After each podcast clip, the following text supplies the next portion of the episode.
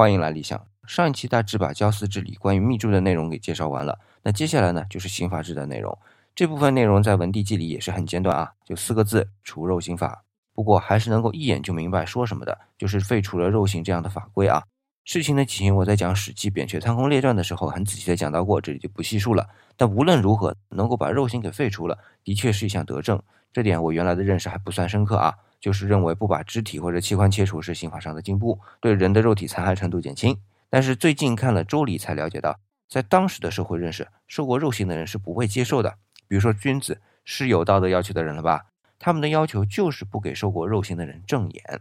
可见在当时受过肉刑的人是等于判了死刑，只不过是判了慢性死刑罢了，在某种程度上比死刑更残忍。那既然是这样，我们再来看看肉刑，除了割鼻子、斩手指、脚趾之外。还包括弓刑，这个大家都知道了吧？那还有就是脸上刺字这种非常明显的刑法。